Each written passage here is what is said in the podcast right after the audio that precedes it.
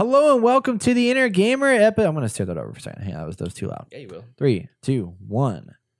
Hello and welcome to the Inner Gamer episode 245. Oh shit, we're five episodes away from 250. What does That's that mean? We don't know yet. We'll get there when we get there. We don't know yet. We are the video game source for you, the casual gamer. My name is Brett Yanofsky. and my name is Austin Morales. And this week on the Gamer Podcast, Brett jumps into Concrete Genie on PS4. Brett and I both jump back into Battlefield 5 for the newest DLC on PC. And in the gaming news, Ninja Ninja demands a double standard from millionaire influencers. What? Are you surprised? I, I don't. I really don't think I am. Anyway, China fears youth is addicted to gaming.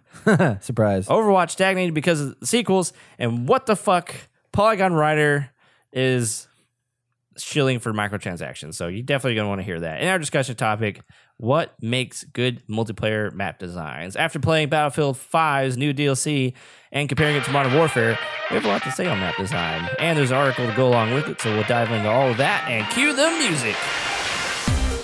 Hey guys, this is Patricia Summersett, voice of Princess Zelda from Legend of Zelda Breath of the Wild and Ash from Rainbow Six Siege. Just wanted to say hello, and you are listening to The Inner Gamer.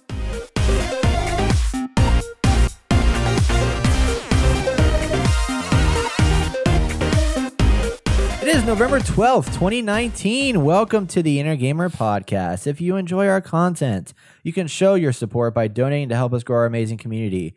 And you can do that by going to theinnergamer.net slash donate. But if you don't want to donate monetarily, you can donate by just being a part of our awesome community. I want you right now, if you are not going to donate today, I need you to go to our show notes, click that link on Discord, and come join us on Discord and introduce yourself, say hello, become a friend.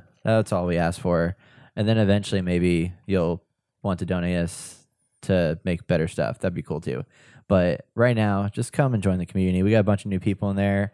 I want to, you know, give a shout out to all the new people that are there. It's really awesome that you're coming in and joining us and hopefully playing some games. And that's really exciting. So come be a part of the community, have fun, enjoy us, and let's play some games together and Oh, yeah. do cool stuff. Oh, like, yeah. Awesome. Like, what is your hot game right now that you're playing? Like, more than anything. Uh, painting miniatures. So Austin's not playing video games. If you want to play with me and Jason, we're playing some Borderlands 3s. You can come join us in that. Pretty exciting. I will say this: I've, as we're going to talk about here, Battlefield Five. I think I want to jump more into Battlefield Five right Dude, now. me too. Hell yeah. Let's do it. Make it happen. There we go. Make it happen. Let's do it. All right. And if you're in the DFW area, check out our next event at Hop Fusion again. We are back third Thursday every month. It'll be at Hop Fusion. Question, Austin, are you off that day? We'll find out. Okay, because I just realized I haven't um, double booked that day, oh. and I have to be in Dallas. So Oh no. Well, we'll see what happens. We'll see what happens. Anyway, we may have an event on the 21st of November, so come on out and join us. Now let's jump into the games we played, everybody. So me and Austin have both been playing games this week. Uh, Yeah. playing some Battlefield 5, which we'll talk about later on. Uh, we've been pl- I've been playing some Borderlands 3. Austin, you played a game called Remnant at Sashes of or what, what's it uh, called? yeah. Uh, from ben- the behind- ashes or from the behind- ashes, something yeah, like that. behind the ashes, under the ashes. Playing that. Dark Souls um, with guns. I'm sure you're playing Dead by Daylight. No, Just kidding. Dead by Daylight. What I is mean, that you trash? No, You might you might Just like kidding. it. I know Travis loves it. Yeah, Um, he doesn't like good games. Ah, ah, that's so mean. just That's so kidding, mean. just kidding. But uh, we've been playing a lot of different games. But one thing I've been playing recently that I haven't gone too deep into, but did want to start talking about because it is a new game, is a Concrete Genie for the PlayStation 4. This is a PlayStation 4 exclusive, and this game was revealed at E3 several years ago, and it it caught my eye with the just the gorgeous art style and game mechanic that it had, and it was pitched as a a game in which you you have a character that's inside this really bland, uh, dark, decrepit kind of world. Um, what you find out is it's a fishing area, and you grew up here as a child, and now because there was an oil spill in the area, all of the industry has left the city and it's become a ghost town. So you're in this area that is no longer inhabitable because the oil spill killed all the industry and then everybody had to leave. So you come back as a kid to explore this place that you grew up and have a love for because it's your home and want to see it. But the main mechanic of this game is painting and painting in a very unique and exciting and quite frankly, incredibly innovative way in the way that they approach, especially on PS4, getting dated, going older, all that stuff. But uh, they this is one of the few games that actually takes advantage of the gyroscope inside the PlayStation 4, which is weird. Like you don't ever see that anymore. Like I remember the first couple games that came out were like uh, Horizon, not Horizon Zero Dawn, um, Infamous Second Son. That was the first game that introduced the the mechanic of it, and you use it to spray paint. So in this, you use it to paint. So that's the same kind of kind of mechanic here, and you you activate your painting abilities, and then you have a little crosshair that shows up on the screen, and then you move your gyrus your controller around like the full motion of your controller to point at a portion of a wall and start painting. So you hold down the button to paint and just move around and you can do curves, lines and all that stuff and it's pretty accurate. It uh it hits the hits the point and it's not meant to be very precision painting, but it's more you just make some broad strokes and this beautiful art comes to life on the screen. So you're not having to do finite detail oriented painting to draw lines and shapes and fill in color, but instead you choose a type of art. Um, the only thing I have unlocked right now is landscapes, and with that I can do grass, and then along the bottom. That's it. Just no, that's grass. one of the things. One of the things. so one of the things I can do is grass, and Sorry, I can. I know. Yeah. easy. I can only draw grass everywhere. That's all. That's all it is. This Just game like sounds grass like everywhere. This is- Awesome. Yeah. you just got wood everywhere, and then I just like throw some grass on. It looks great. You know, it's Yeah, just yeah. beautiful. Great. Perfect. But uh, for example, with the grass, you can paint along the bottom edge of a wall, and then it creates this grass, and then flows up and animates up from the bottom of the of the the ground, and that's super cool. And if you go around an edge where like it curves to the side, like you go to a corner, and you keep your crosshair going, you can see both sides. It just continuously synchron synchron like just continues that paint along the edges and attaches to the 3D art that you're painting. And you can paint almost everything in this game, which is really cool. So the the technical achievement behind this gameplay is astonishing. And um they they have several types of things you can paint. So you have your grass, you can paint like these little um I'd call them like plant leaf things that come out of the ground. You can paint trees that will like big evergreen trees that'll populate from up in the background. You can paint like full like curved trees that then come out into like a like an, a tree that you created the shape of and then it fills up with leaves and brush once you draw like the line of the the the what do you call it the the thing that the The the, the, tree trunk the tree trunk. I was like what is that word? Uh, once you draw the tree trunk and you can have animations inside of it. So you can paint butterflies that will like flutter around inside the space. You can do stars. You can create an aurora borealis up in the sky. Um, they have fires that you can create that warm which is the reason why it's called concrete genie is that the big mechanic behind it is your helpers in this world. Like you're an isolated loner kind of kid who gets bullied by people. And when you first come to this town there's these bully kids that want to you know beat you up. And you're an artist. Like you've been drawing books in your or drawing characters in your sketchbook forever. And what you find out early on in the game is that something with the this stuff that's in this world allows you to have your drawings come to life on the walls and they only exist on the walls. So you can take one of your characters you used to draw in your sketchbook and once you cl- like so these bullies like take away all of your take your sketchbook and rip it up and then all of the papers get scattered across the world. So the main gist of the game is you're going to find the pages of your sketchbook that you have now lost so you go find a sketchbook and that gives you a piece of art that you can now draw either in the game world or to your genie. And the genies are these little friends that you create that exist. Excuse me i have a have a bit of a cough right now because of allergy season and sinuses and all that stuff. So it's it's it's hit me hard. It's hit me good. Say that.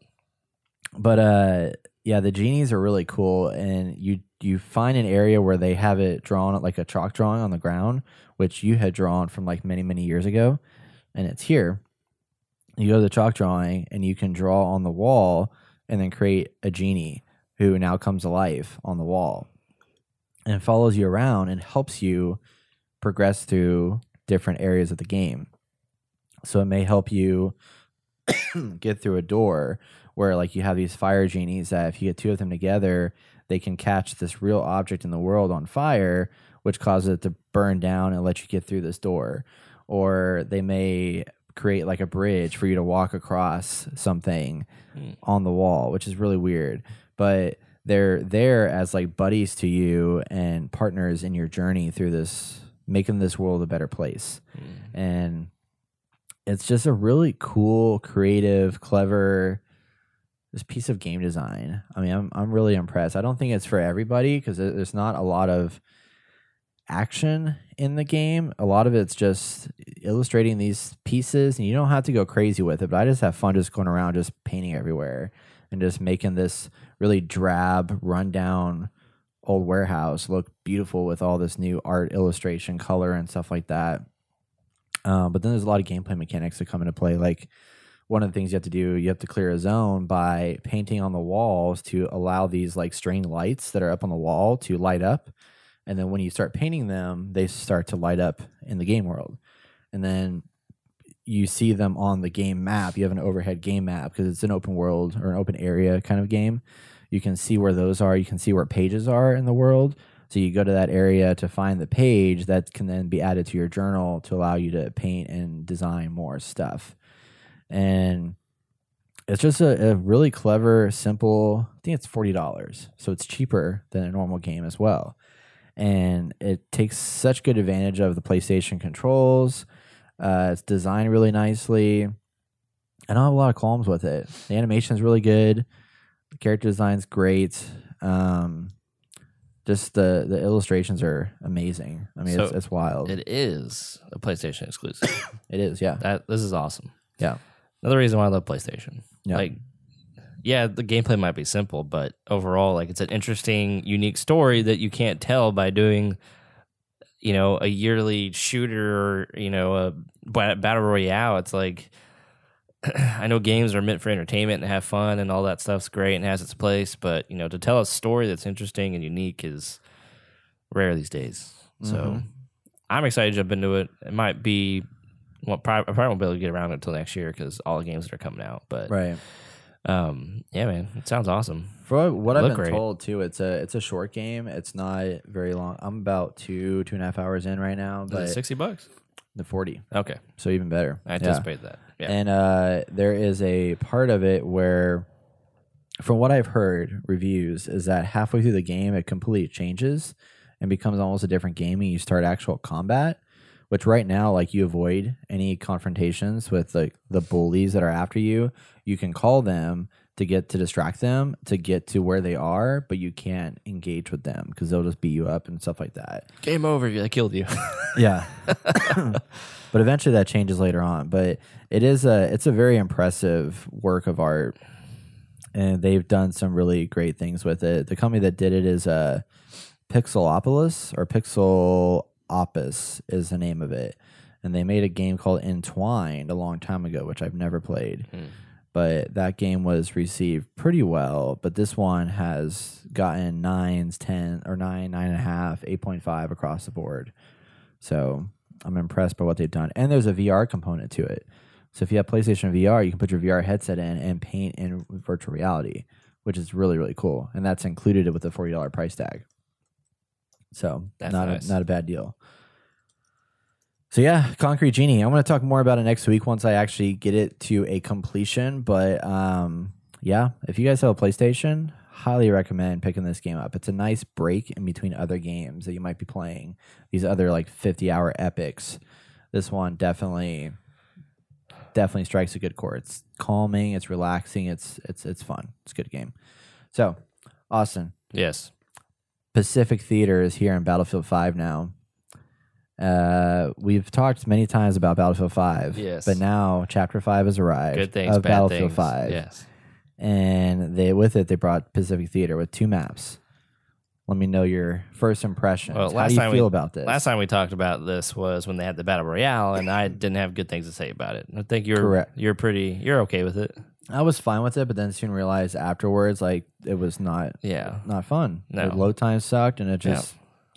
Because Apex came Yeah. out, I think, yeah, Apex killed it. right before it, and then it's just like, well, there's no reason to even jump into this. Anyway, we got some playtime. It was okay. This came out. Needless to say, I was a little reluctant to jump into it, Yeah, but I was like, all right, Brett, we'll play it for you. You know, I know these guys were like, let's play. Or first we're gonna play Call of Duty, and then Travis apparently has gotten rid of Call of Duty already.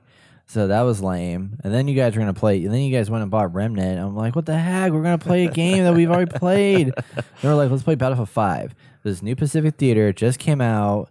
It's like playing the old days of Battlefield Five. Let's go do it. So we Yeah. got it. So I was like, yeah, we might have some good times in there. It's been a while since we jumped into it. And man, did we have some good times, Brett. I enjoy both of these because it's just two maps, right? Yeah, just Okay. two maps. These things are, th- they're very, very well designed, like balanced. You have high points, you have low points, you have places to hide and like brush and stuff, and you can attack any any objective from any uh, all directions. And I think it just they really put time and effort into making this amazing. And I know there was like early on, I guess almost a year ago or a few months ago, early this year or something like that. They were talking about them going to Hawaii and stuff like that and actually looking at the area, taking lots of photos. And dude, some of these rocks, if you have your settings optimized right to to look good and stuff, some of the some of these rock faces or cliff faces, holy shit, they look super real Right? and it blows my mind like looking at it. Um, Yeah, even Modern Warfare can't compete with the graphic No, quality of Battlefield no. Five. well, Modern Warfare still has like even now, Call of Duty still has that kind of old school. I even want to kind of say it's kind of a cartoony look to it, but I know it's not. Yeah. Um, it's the best way I, ex- I can explain it. It just still feels dated, even though the graphics have been updated quite a bit for Modern Warfare. But it looks way better, but yeah, there's definitely the textures aren't near as detailed. Yeah. Anyway, so I had a blast, man. I, now I'm excited to jump back into it. You know, they kind of have a battle pass type thing where each week you complete a bunch of stuff uh, by playing, you know, different modes and things and going for different objectives. Like, um, I think one's like, you know, resupply your teammates seven times or something like that. And as you progress, you get cool unlocks that you can only get that week. So if you don't get them, you don't get them. It's called Tides of War. Is Yeah. that component? So that's their version of a battle pass, basically. But you don't have to pay for it. Yeah, it's free. It's awesome. All this stuff's been free, so it's just like easy to jump in and have a good time. Uh, obviously, they have loot boxes, but screw those loot boxes. They're not enticing enough. I don't know. Can you buy the loot box? I think those just come with progression, don't they? You can buy like gear. You can, buy, some of it is paid. Maybe there is some loot boxes you can buy. I, I checked it out because I was curious. Yeah, yeah, some of it's paid. You could buy battlefield points or something like that. yeah. Well, I mean, you can like buy like cosmetic items and stuff. But yeah, I, that's what I'm. That's what I'm talking about. yeah, about. but I wasn't sure if you can buy an actual loot box. So okay, like it might not be the loot boxes, but there is something. microtransactions that can be purchased. Um, yeah, man, I cannot say any more good things about it. It's so good. Yeah, so th- there's two maps that they came out with for the initial launch of Pacific Theater in Chapter Five, and uh, Iwo Jima is one of them. And Iwo Jima is they have a, a new mode called um, I forget the name of it, but it's basically an assault mode where you have the attackers, usually the Americans who are attacking the island, and the defenders who are holed up in the uh, mountain. And this is a really cool, unique take on Iwo Jima because have the boats coming in from outside, so you can spawn in the boat and jump into a U boat, or you can jump into a tank amphibious boat tank thing. Um, there's planes like you used to know and love back in the day. And then once you get onto the island, you have these different maps around the lower portion of it. But what's really unique about this map is the upper mountain area. And the mountains go from outdoor, exterior, sniper friendly capture points to underground close quarter caves, like caves within the mountains that you're capturing like three points through. And I think that's such a cool dynamic to it. So there's always like Battlefield's always been known for having these different kind of choke points, and there's like certain map like p- capture points that are um, kind of the the main uh, where all the combat kind of lies, and then the other map or the other capture points are just kind of like there, and people are just like tug of war trying to capture each one of those. But in this one, I feel like there's one central like cave area that's like that's the region that is always contested, and it's such a cool differentiate. It kind of reminds me of Operation Underground, which we have I haven't played yet in Battlefield Five, but is Operation Metro, and where like you had that outside area, but then a lot of the combat took place underground in the subway system, and that was such a cool differentiation. And then not only do you have Iwo Jima, but then you have the map Pacific Storm, which is a series of little islands. So you start out out in the water if you're Americans, and the Japanese held up on these islands. And this reminds me of a Paracel Storm from Battlefield 4. Remember that map where you had like the the hurricane that came in Yeah. and like caused all the chaos yeah, and stuff I like that. And this even has a feature like that where it's like after a while, like you start getting like a typhoon or whatever that's coming through, and it gets dark and creepy and stuff like that. But this is such a good.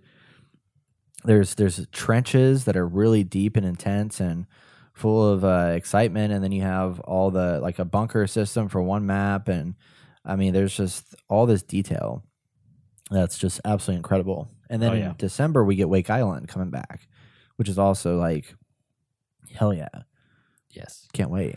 Dude, I can't wait either. I can't wait for it. Like, I'm excited about Battlefield again.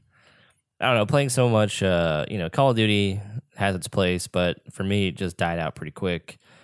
Playing Battle Royale is exciting and, you know, makes for quick action paced time, but sucks a lot of time out of your Yeah, out of your um, out your day, or it can.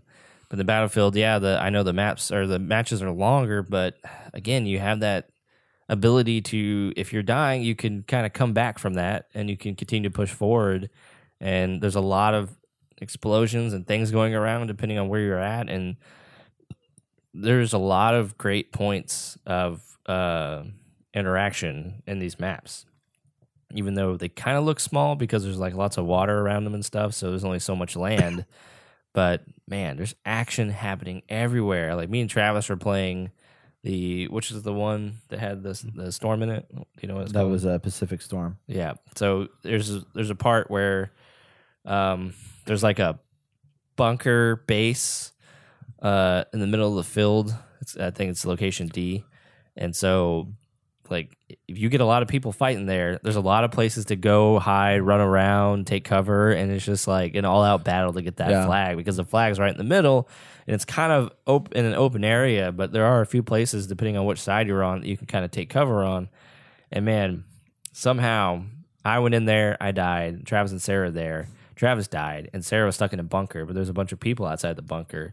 Somehow she survived, and we all ended up spawning in on her. And then we had a cavalry come in and come, and so we just started pushing into this base, and it was an amazing experience. Like having, like watching all of our team, like kind of just come to this one point, and it's just the whole like both sides were just fighting it out in this one location.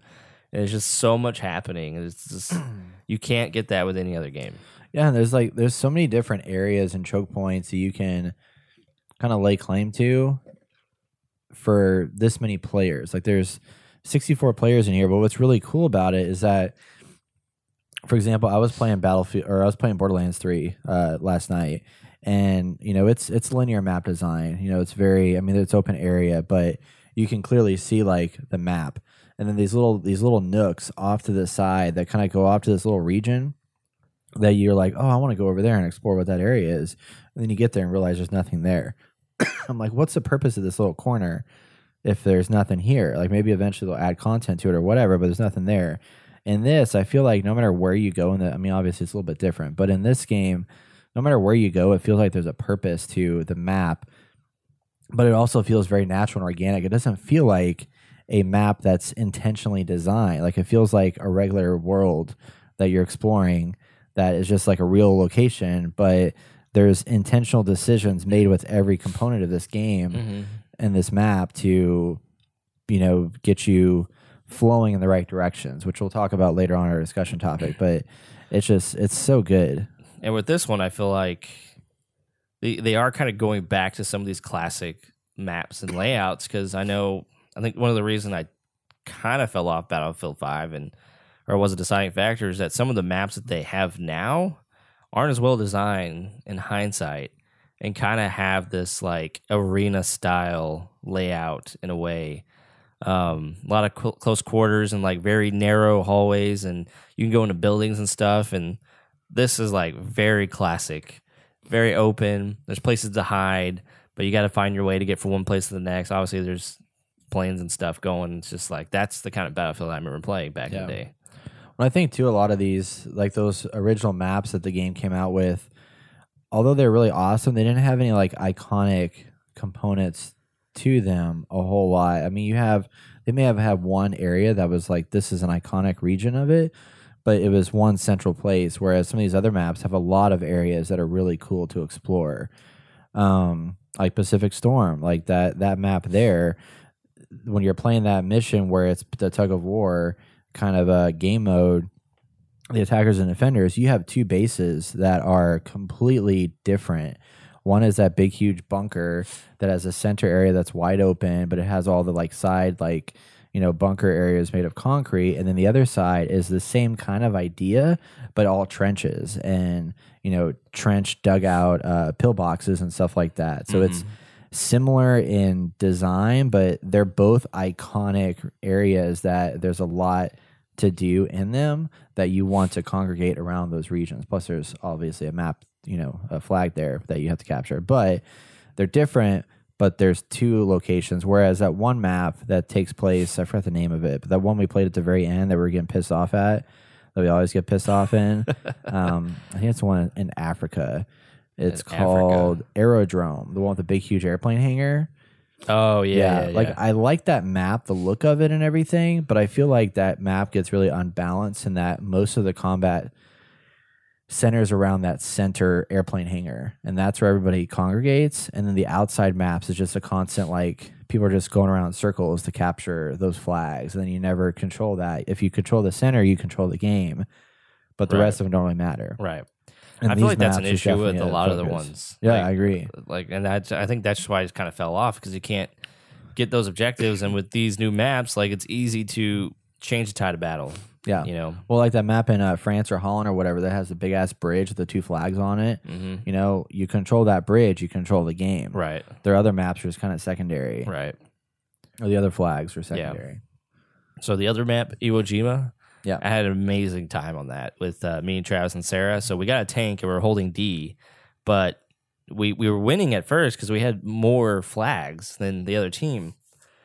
Then they got their shit together and started messing with us and then we were like losing. And then towards the end of the map i was like holy crap we're not that far behind. We can still do this. We were like maybe 10 10 people behind and me and travis and sarah like started taking points like crazy and it was just kind of cool because the action was so it was just nonstop for like 10 minutes like we'd go capture flag, Travis and Sarah go down. I kill the people somehow. Luckily, killed the people, killing them.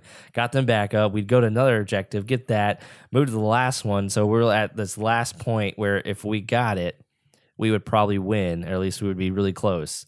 And it was down to like the wire. And we were taking this objective because we cleared all the guys out, but three tanks rolled in at the last minute with uh, a whole bunch of troops coming from D because we were at E and you can just see them coming down the field and we're like oh my god we're like trying to kill people. There's explosions everywhere and they won by six people and it was the most crazy exciting experience i've had in battlefield in a long time Yeah. Yeah. six people like everyone was fighting for their life it was it was surreal you can't you can't get that anywhere Yeah. else Yeah. No other game has really been able to capture that. And what's crazy to me is there's there's maps that I'm just looking at on the map list that I haven't even played yet that have come out dri- like dripped out throughout the course of the last mm. couple months, like Right, Al right. Sudan, Sundan, which is based off of the single player campaign. Like I haven't played that yet. I haven't played Operation Metro. There's that one Greece map, Marita, I haven't played yet. Mercury was really cool. I like Mercury a lot. But there's a lot of maps that have been released that I still haven't even touched yet. So um, I, I'm glad that they're keeping it supported, and I hope they continue to support it through next year, since they did announce they're not making a Battlefield next year. right Hopefully they keep this one running because it's they've gone to the point now where there's there's just so much in this game and so much content to unlock that it's and it's just so fun that yeah, keep it going. Keep people coming back to it. I mean, this this battle, this Pacific Theater got a slew of new videos coming out on YouTube now that they release this content, and all they and they release it for free. It's two maps. There's nothing crazy about it, but it got a ton of people talking about how like Battlefield's awesome again. So keep it up, EA. Dice, not EA. It's Yeah. Dice that's doing this. come on dice I don't want to give EA credit. So anyway, well, anything else, Austin? Nope, that's it. Cool. Well, that's Okay. going to wrap it up for the games we played this week. Again, if you want to play games with us each and every week, you can join us on our Discord channel. Check out the link in the show notes. If you like what you hear, subscribe to us on your favorite podcast app and tell a friend. Stay tuned. We'll be right back with our video game news. Have you ever found yourself on your way to a friend's house for a LAN party or a con like DreamHack with no easy way to transport your gear? It's heavy, it's complicated, and you have to deal with about five minutes parking restrictions. Thanks to our new sponsor, Crazzie Pro Gear, you don't have to worry about that. They have an awesome pro level backpack that can hold any mid sized tower or smaller, your accessories, peripherals, and everything except your monitor. We used it at QuakeCon 2019, and it was a game changer. You can also use it for board games, video game consoles, and game sticks, and more to make travel to the next convention or friend's house as simple as throwing on your backpack. Head over to theinnergamer.net slash crazzie, that is C R A Z Z I E, to purchase gear for your next event. A portion of the proceeds go back to us to support the Inner Gamer. We'll see you at the next con. You're listening to The Inner Gamer.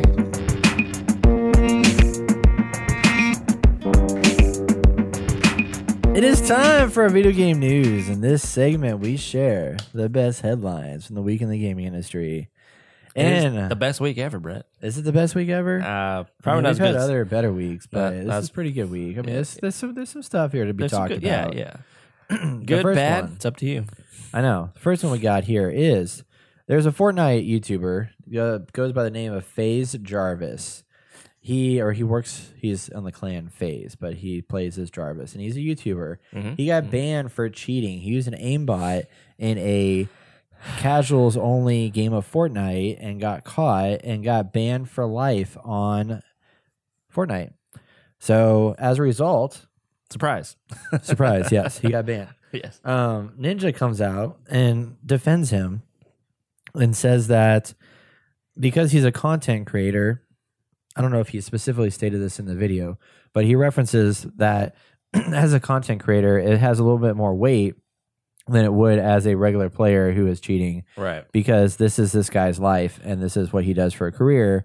And therefore the incident the banning shouldn't be as harsh because of him playing as a content creator. Um so therefore he doesn't think he should get a lifetime ban because you know even though it is against the terms of service he said that he should get in trouble and he should be held accountable but it shouldn't be lifetime so that's that's the gist of what's happening here. So, Austin, what are your first thoughts? almost like uh, you know special treatment um in a way. Well no not in a way for sure. I don't know like he should be banned. He he makes a lot of money. He makes like a hundred thousand a month or something like that something ridiculous. So understands his livelihood. Should he be treated any differently? Maybe. I mean at the very least give him like six months to a year or something ban you know, he said he was doing it to make a funny video and like troll people. He is 17 years old, so obviously he's not the smartest kid in the book because he's only 17. He's not matured. So maybe under know those some grounds, you know, thirty that have any maturity. You know what I mean? that's true. That's Man, true. Pay people these days. Yeah, I know, right? I don't know. It's just it's a tough cookie to crack. It's just kind of how they want to go about it. Um, he yeah yeah he's cheating. Technically, he should get banned, right? Um, but I don't know. They, they might have to rework. They should be fair to everybody, right? And you know, maybe this is just a hard lesson this kid needs to learn. I mean, if that, that that's what it takes, and that's what it takes. I don't know how he goes about like, oh, I'm gonna make a funny video by cheating. Like, yeah, that's funny, but Yeah. I mean, he could have tailored it in a way where it's like, oh, look, I'm using an aimbot, ha ha ha, and then it's like, oh wait, I w- really wasn't using an aimbot. This is just like a what do you call it? A um a supercut of like all the headshots I got or whatever, you know, Yeah. Yeah. something like that. That's true.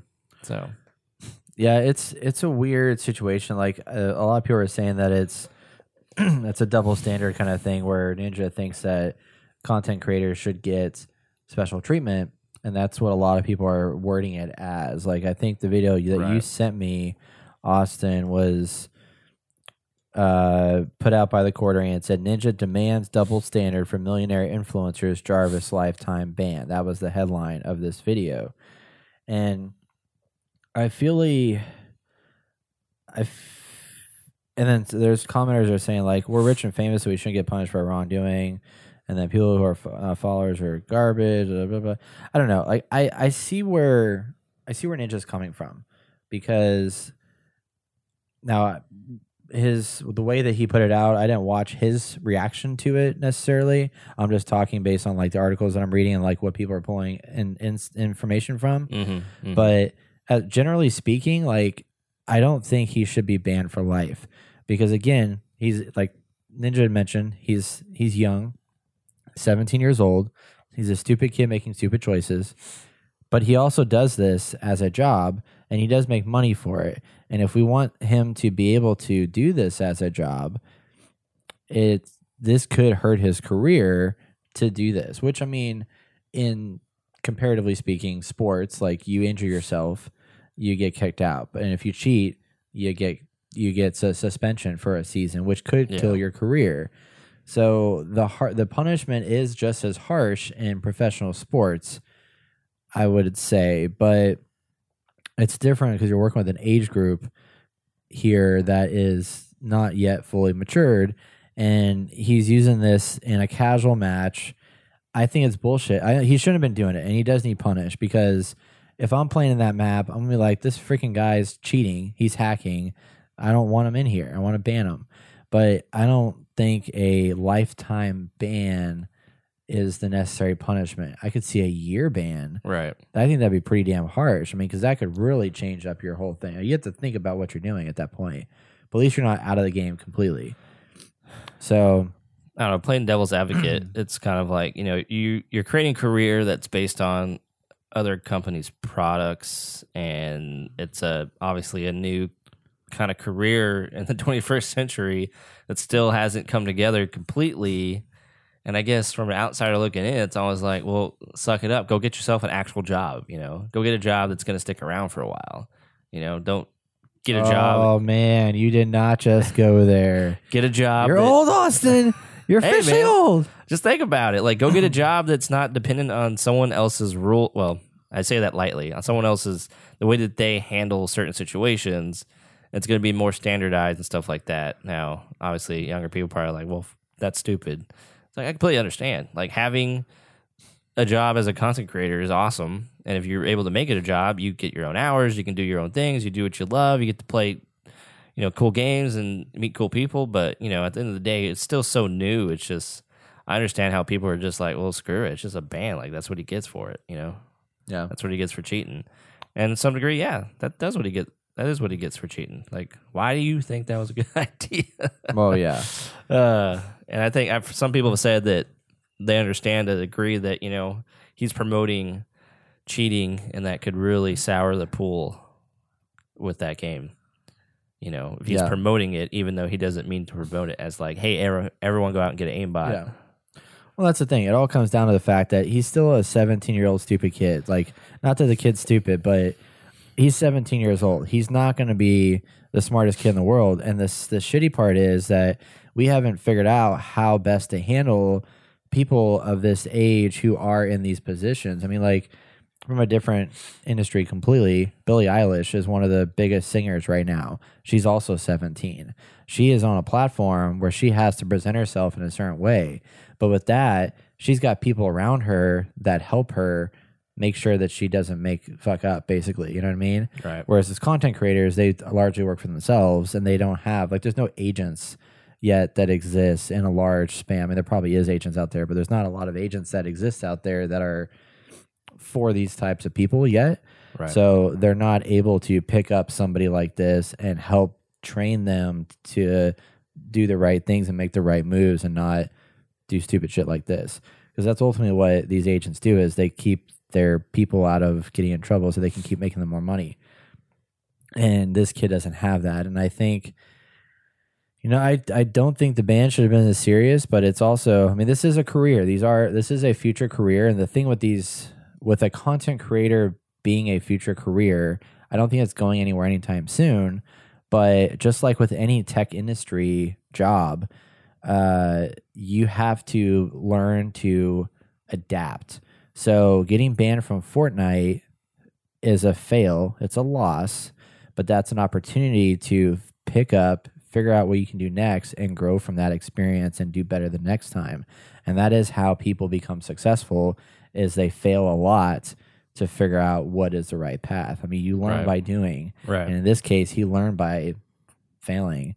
And now he's hopefully, I mean, I think the ban is necessary.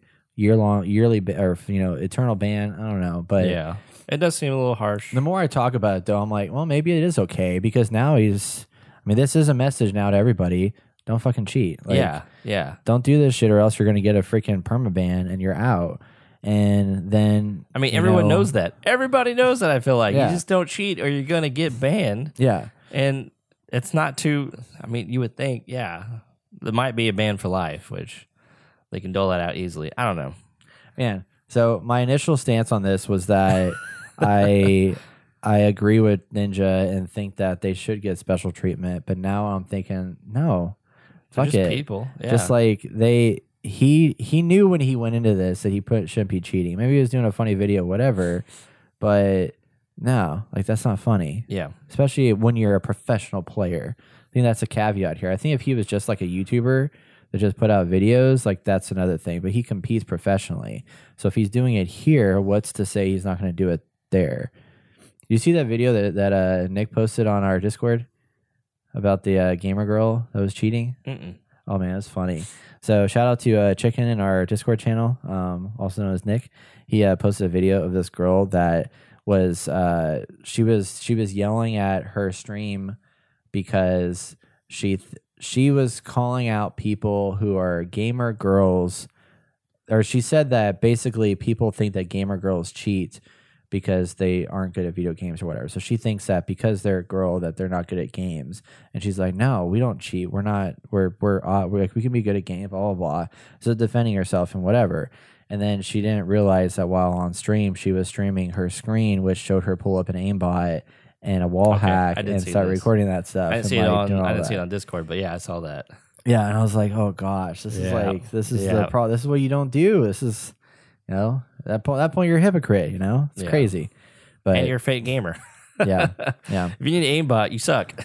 I'm sorry. yeah. I mean, I played Call of Duty, and I just admit to the fact that I I suck. Right. Like, yeah. and I'm not gonna get a whole lot better. I'm hoping I get better, but I'm just gonna fess up and just I'm just suck for a little bit. Yeah. It's not fun to cheat the way I've I've had aim bots before, like in the old days of Call of Duty.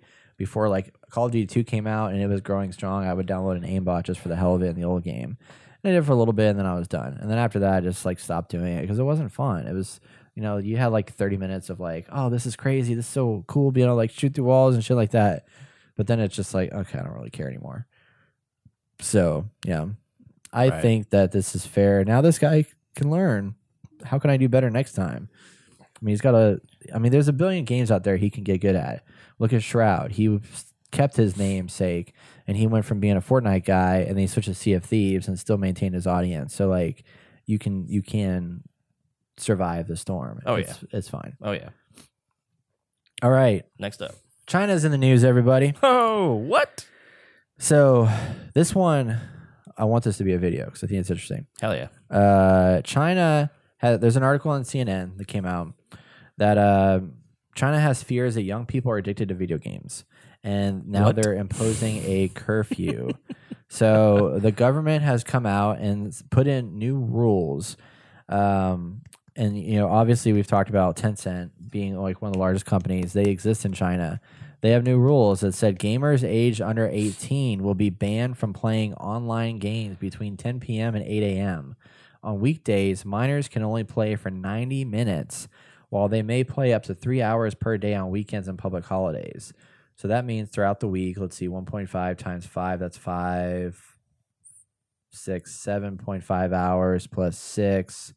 That's like, what, 12, 13 and a half hour, 13, 14 hours a week, something like that.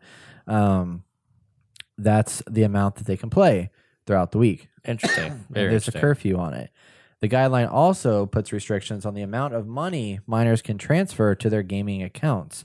Gamers between 8 and 16 can only top up to American dollars worth of 29 per month, while the maximum amount for those between 16 and 18 will be around $57. And this is also very topical because we are in an industry now where China is growing vastly, and there's we've had a lot of talk about how there's a lot of American companies that are trying to get into the Chinese market, and then this comes out. So oh, this is great. Oh, you know, Blizzard's loving this. All these companies are loving this. Or are they? loving it? Or are they? They are hating this. Yeah, because they're like, oh man, we just spent all this money trying to get the Chinese market, And and, now they then hey, guess what? Now none of our game. What if they did this like on purpose? They're like, yeah, let's take control of these American companies and let's fuck them in the asshole. Good. I'm glad that now the now they might back out of China, being like, well, fuck it. I guess we can't do anything with them because you can't make any money like this. Basically, their own version of Trump's tariffs. exactly. Yeah. I, I'm so. I, I, this is the best thing China could have done for itself. On one hand, I mean, obviously, China. Well, I mean, I I question China bad. it because I mean, it's it's good for Well- Americans, like so that maybe American companies won't try and get so hard in like Chinese butthole. But at the other hand, it sucks for the Chinese because now they're being limited on what they can play. Exactly. I mean, yes. I think from like a household standpoint, if you implemented these like for your children or yourself or whatever, you know, that's great, right? I mean, obviously America is all about choice. So you have the choice to do this. And yes, choices can lead to bad consequences depending on who you are and kind of habits you have. But I mean, this is good for them and, you know, obviously we should not have this in America, but I mean, why, why, why do, why are the Chinese one of the is best? that it's okay for China to have it, but we can't have it. Exactly. You're saying that we we don't need that. we don't need that. because you don't want it on your children to not be able to play all the games that they want to well, play. you know, you should control your children more. I guess they're young and stupid, and we were there too. We understand. Yeah. Wasted too many, too much time at video games. Um, obviously, control is very important, and there's a time and place for everything. So, So you prefer control. So you're saying that you're become a a I'm, I'm liberal. a dictator. Of I'm a communist dictator now. Okay, you're a you're a so, a liberal socialist then. liberal socialist. Uh, Yeah. In my own home, maybe. oh man. Oh man. Uh, Yeah, I I have qualms about this. Like, I mean, on one end, yes, because China or American companies are trying so hard to get in China, and that there's all this like controversy around like they're doing things specifically for Chinese people. I think it's this is just like this is weird. It's a weird move on China's part because they're getting so much money from American companies, and now they're putting these things in, which is going to cause the Chinese doll, the amount of money that people are making off of China, China decrease. But I also question this, and I mean, people know that China is, it's not like America. It's totally not like America. There's a lot of control over there. But I'm like, how do they enforce this stuff? They must have like, you must have software on everybody's computer I to be able to do. manage and. Yeah. And that's scary that they have this much I- I control over their people. they're going to Like you can sit on your computer and they're just like, "Oh, sorry, you're done playing video games. Go do your homework or shit like that." yeah, yeah. Uh, that's a lot of government control. Yes, and you know what? Um, I've seen some Asian families that I've come in contact with, and they're kind of like they're very anal about things, right? And I always thought it was a bad thing, and I felt sorry for some of my Asian friends. 'cause I was like, man, your parents are really hard on you, but it's things like that that might carry over from generations of living in that kind of you know setting and coming here that they are very disciplined. A lot of the Asians that I've known, Oh yeah, and they make you know they're really good at school, uh, not because they wanted to be. I think they were forced to be, but I mean they're very successful. They make lots of money now. It's just like you know that kind of mentality of you need to limit yourself, and having that kind of structure can be beneficial, depending on what country you live in. and yeah, China's a growing economy, and you know some of the things they do, they're forced to do, which I do not agree with at all. Is partly the reason why they're you know a competitor in the world economy yeah, yeah. and this is good. I mean, it's good and bad, obviously. Yeah, I'll be inter- interested to see the repercussions of this down the line. Because I mean, in all honesty, it is kind of fair that I mean they're right. Like this is this is one way to solve video game addiction Yes, is just keep them from being able to play games. right. And they're gonna figure out a way to do it. But I feel like Asian culture is very different than here. Oh yeah, Whereas like our culture is gonna figure out, oh man, we're gonna do whatever we can to like play this this stuff. Whereas in Asia, th- putting this limit in place, they're gonna s- not do it. right. Like I feel like I feel like Asian culture is much more disciplined than we are. as- Yes, yes. as Americans. Um, And it's not because they want to be; it's because they're forced right. To be. It's because they're they're they're brought into that from a, a young Uh. age. But I mean, in a way, it's kind of a good thing. But it's also kind of a bad thing because now you're being forced to do something that you don't wa- always want to do. Exactly. And again, it goes back to what I was saying earlier with failure is important for people to grow. If you don't figure out how to fail, I mean, some people don't learn from that failure, and that's that's an issue as well. But I think a lot of times you learn from failures that you make, and if you're like limited from this, my problem with this is once you reach that age limit of not being filtered, then what happens?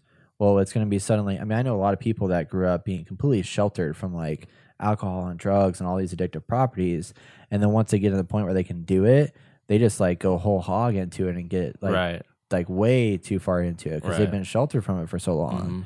and that can be a even worse problem. Um, this could have the same repercussion: is that you shelter them too much on it, Right. and then once they get into the age where they can do it and do whatever the fuck they want, they might get They get super addicted to super it and have a yeah. larger addiction than they Right. would have had before. Right. Yeah, I hear lots of people, and you know, a lot of people on our Discord and stuff like that, and people we talk to are like, "Yeah, we gave up gaming because it was so addicting, and we know we had jobs and a family to take care of, so it's like you know, life choices. and that's a good example. I mean, like if you look at people today, I mean, a lot of our audience is that way. Like they, you have a family, you have a wife, and you have a kid. Like you've grew up playing tons and tons of video games. You just naturally just don't do it anymore because you don't have time to do it anymore, and that's normal and that's how it should be. So we have naturally been able to acclimate ourselves out of it. Mhm. Like this whole gaming addiction thing. Like these kids are addicted to games right now. They're not going to be addicted to it. Most of them aren't going to be addicted to it 10 years from now. Now you're going to have those outliers, just like you have with drugs and alcohol, where there's people that do get addicted and stay addicted for the rest of their lives. right, right, But the vast majority of people are going to move past it and they're not going to do as much. And they'll they'll figure out a way around it. So it's it's it's interesting. But I'm anxious to see what these companies are looking at. You know, American companies are getting in the market, how they're reacting to this now that this stuff's starting to happen. Yeah. It's it's Oh, pretty yeah. pretty fascinating. Yep. So all right. Red Dead Redemption 2 came out on Hmm. PC last week. And uh it's a hot pile of garbage right now. yes, it is. It's having a lot of problems. Freezing, crashes, strange bugs, people getting disconnected every 30, 45 minutes. Basically, don't play Red Dead Redemption on PC yet. Oh, they rushed this out so quick to try to make some money. But At least that's what it seems like. they did though. That's the I feel like it's well, the just, way it comes out, that's what it makes it look like. that's what it, might makes it not- looks look like. But I mean, like Rockstar's never been one to do that. Well, I that Rockstar's not. I take that back. Rockstar Well, has been all- one to do that. They've run. I mean, All, GTA all of their fi- GTA yeah. Four was a hot pile of garbage when it first came out on PC because it was poorly optimized and had horrible frame rates. And the Rockstar Social Club was a hot pile of garbage because they were trying to do the whole Origin, you know, game launcher bullcrap thing. It never worked for me. So I feel like this is just a common thing. They just don't get PC very well. Eventually, it gets better, but it, it takes them a while to yeah. like fix it. You think in this day and age, you think that wouldn't be an issue, but apparently it's an issue for all AAA companies. yeah, Cool. Yeah. I mean that sucks. It's wild. But yeah, these even people. What's interesting is that people that are playing, they said they're having worse performance when they drop their 1080p graphics to medium than if it's on higher ultra. Like, what is What that? is wrong with that? Man. So apparently, the way it's handling its its the way it's distributing its CPU usage is broken. And this so this article has come uh, from James Davenport on PC Gamer, and he made a really good analogy here that I thought was really interesting, um, specifically because it's a Red Dead Redemption game and there's horses in it. He said, "I imagine it's like giving a horse too many apples. A horse is going to keep eating apples if presented to them. I know this, and the horse is going to feel energized by the apples and run a smooth and efficient." horse frames per second up until the moment its tummy reaches max apple capacity, at which point the horse stops or stutters in order to vomit up some apples to make room for more apples. Oh my A CPU suddenly gives too many chunky calculations, might choke in a similar way exhibited by intermittent hitching in game. interesting, very interesting. Very good analogy. Yeah. Kudos to James there. Wow. But uh, yeah, Red Dead Redemption 2, having problems. Hold off. Don't buy it yet. Yeah. Um, just get it on PS4 if you want to play it. And uh, yeah, that's Good it. times. All right, Overwatch 2 was announced a couple weeks ago. We mentioned it on the podcast at BlizzCon. in, there is a so game director James or James Jeff Jeff Kaplan Yeah, Jeff. Good has Jeff. uh, been in several interviews. Um, one of which he came out and mentioned that he does not agree with Blizzard's stance on how they handled the Blitzchung situation. He uh, said that it was very very harsh and that he was like kind of upset that they did what they did. Good on him. So that was cool. He came out and said that. But at the same time, uh, he also has come out and said that Overwatch 2 is a result of Overwatch 1 being stagnated. So Overwatch has always had these seasonal events like Lucio Ball uh, from the summer, Junkenstein's Revenge in the fall, Winter Wonderland in the winter, and there hasn't really been a lot of that at all in a while. Like nothing. We haven't seen any of it. And he came out and said that the reason for it is Yeah. literally Overwatch 2. And he said it's nice that they can now talk about Overwatch 2 because they've been doing this for so long that it's been hard to stay silent and not provide updates to that game because they've been doing so much on this one. And he said even one of his guys in his team, uh, Mike Heiberg, who was the guy that was one of the top designers of Junkenstein's Revenge, came to Jeff Kaplan was like, I have all these ideas I want to do for Halloween this year. And he responds like, I understand, Mike, but we're focused on this other thing right now. So he said it's hard for them to like kind of get around that. And it makes me wonder, it makes me question back to the idea of like, why did they bring out Overwatch 2? Like, what is the point behind this? Why title it A2? Um, I just, I really think it should get more money.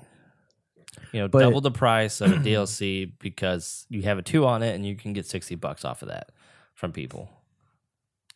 but what, I mean, um, I'm, why- I'm curious, do you think they will do that though? Like, do you think I mean, people I are going to buy it? I really have no idea, honestly. especially with the fact that because they even said in this article that if you have Overwatch One, eventually the idea is to merge Overwatch One with Overwatch Two, and then it all becomes one entity. Why? Why? So Overwatch One is going to get all the new map updates, all the new heroes, and all of the graphical upgrades Overwatch Two is going to get. So that further begs the question: What is the point of Overwatch Two? exactly. I mean, there's hero missions and story missions, but that could easily have been brought out as part of the original Overwatch or game. DLC because it does has, it does not tie to the core game. or make it like seasonal chapters. Like do the chapter content like what uh, Battlefield's Imagine. doing. Yes. And then say chapter one, this is the the freaking um, um, Winston story, Mhm. and then like have a whole like arch story arc about that, and that's like content surrounded around that, plus like whatever's going on. And then chapter two, here's the Right. Like, that would have been a really cool way to present the the story Yes. um, and then provide special rewards that are limited to that area for like limited to that time period for Winston. But then after it's done, you can still play all those original story missions, but it's not the center focus at that point. Right. Like I I just don't get I want to know the exact reason of why they said let's make Overwatch 2 as opposed to let's just keep updating Overwatch. Right. Like we mentioned before, that it largely probably is due to the fact that you can put a two on it, and now it suddenly gets back more in the news in a bigger way than if you just Right. have Overwatch One updated. But it just seems weird. Yeah. Because like Overwatch One should have been like, hey, we we've fallen from grace type thing, and now we're back. Right. That seems like Overwatch One, part one of the you know the trilogy. It all ends when we all get back together. It's not like oh we all get back together and it's a new beginning. So Overwatch Two, it just doesn't make Right. sense from a narrative standpoint. And you know that really didn't go too much into like what's happening in the world. Like all of a sudden the Omnic forces are back in bigger, better way type thing. And then you know ha- working on this really was not good for your core fans and seasonal things which i think obviously everyone's doing seasonal things now which is getting to the point where it's just like a little ridiculous. But you know they, they actually have some interesting stuff going on and things that people want. Like you're a big enough studio to be able to do both of those things. Like i don't understand why like overwatch 2 better have a lot of interesting and deep things to do if it's taking that much to make a game that you're just basically updating. Maybe it's because so one of the things that he does mention here is that Overwatch 2 will also receive all the graphical improvements and that uh, you better like they said that if we're playing in the same competitive pool, you better not have a better frame rate just because you're on a different version of the engine. So maybe their idea was let's call it Overwatch 2 so that we can like soft release this new game engine to the community and then work out all the bugs and kinks, but still have Overwatch 1 there for like the majority of competitive play. And then gradually, as we figured out and tested in the wild, merge it all into Overwatch 2, and then that becomes a new competitive play. So I almost wonder if like Overwatch 1 will be like the the the actual version that they will be playing in competitive mode for a little bit as a because it comes with all the competitive components in both. Right. So I wonder if they're almost like let's test Overwatch 2 with this new engine with new upgrades, but then allow Overwatch 1 to still pre-exist partially for competitive, partially for beta testing. Right. Allow this new one to be like the new PTR that's like public PTR kind of deal. Yeah. That would be one reason why I could see the logic behind it, but I wish it was stated because they've been so good at being transparent about this Right. game. I find this to be kind of against that whole transparency idea that they've had. Like, why didn't they talk more about this? Why, like, they need to tell us exactly why this exists, other than we're story missions, because that's not doesn't really do it. Yeah. We'll see. Only time will tell when release comes. it just better not be I mean, 60 it's- bucks. Yeah, I mean, it's like this guy right here says. He said, "If I'm missing something that doesn't make this a literal announcement, then there is no reason they could have just been updating the game with this content." Until this very article, I've been calling on the conspiracy theorists on this topic, but I'm feeling like Blizzard just announced that it's true. So it's yeah, Makes no sense. It just makes no sense. that's weird. Okay, anyway, Norman Reedus, everybody, Death Stranding's here. We haven't talked about it yet because we want to give it enough time to play it to review it properly. So, because it's a, like a 50 hour game, it's really long. So, we'll be talking about that. So, if you're wondering where it is, it'll be coming.